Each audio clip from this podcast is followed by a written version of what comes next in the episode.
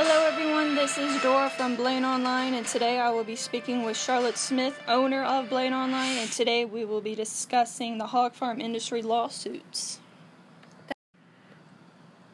Thanks for having me, Dora. I appreciate you doing this podcast and all that you do for Bladen Online.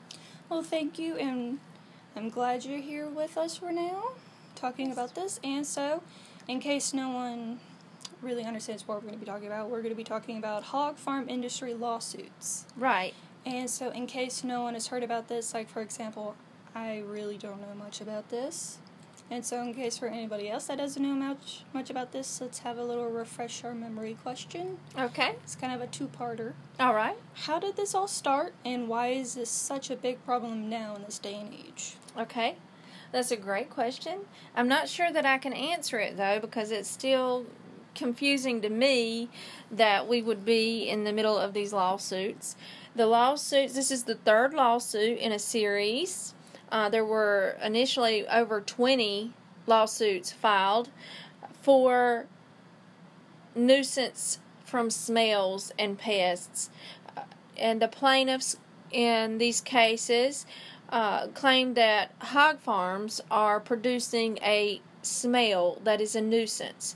And so this is affecting Duplin County, not only Bladen County, it's Duplin County, Harnett County, Johnston, Onslow, Pender, Robeson, Sampson, and Wake counties. So all these rural farm counties may see changes they don't like in the coming months and years. Mm. I mean, 20 lawsuits already, and there's, and right now this is the third one Right. right now. And the first, the first two, the plaintiffs have won. The people suing the hog farmers have won. That's exactly right. The plaintiffs won the first two cases. Um, the first trial ended up in a $50 million award That's for the lot of money. plaintiffs. And the second one ended up in $25 million in awards for the plaintiffs, but it has been reduced. That amount was reduced because there is a cap in North Carolina on how much they can get paid. And also, it's being appealed, and, and rightfully so. Um, these lawsuits uh, just started in 2014 after a Texas lawyer was reportedly going, and his team uh, was reportedly going door to door asking the neighbors uh, if they would be interested in filing suit against the hog farmers buyer Smithfield and Murphy Brown. So it's affecting the hog farmers, but the people that are actually being sued and paying out this money is Smithfield. Now I read some a little bit about this mm-hmm. lawyer, and he's from he's a, he's from Texas. Right. And so, can you describe some of his like what are some of his tactics Right. in the courtroom, and what has he done outside of the courtroom? Okay. Michael Kaeske, I think is how he says his name.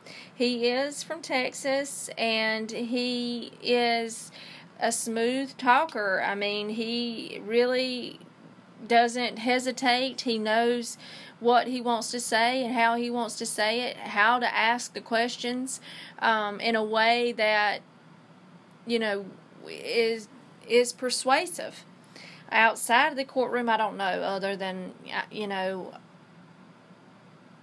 I, I really don't know about outside the courtroom but inside the courtroom where i've seen him in action it, he is you know this tall slim dapper gentleman um, but i would i would think that he is probably a leader in his industry because of the what he's a wordsmith. I mean, he is he is very good at at what he does.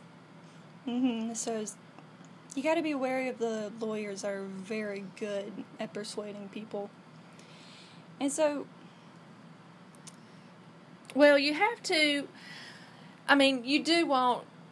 If I had a lawyer, I'd want him to be the best, and you do want great lawyers, but you have to take the human emotions out of it, which good lawyers play on, and you have to, you know, take away the added fillers that he and his team are wanting to add to and get down to the nuts and bolts of the trial, which is is hog farm smell a nuisance? And and if so, if you think it is, do you, how much do you think these neighbors of hog farms need to be awarded for the nuisance smell?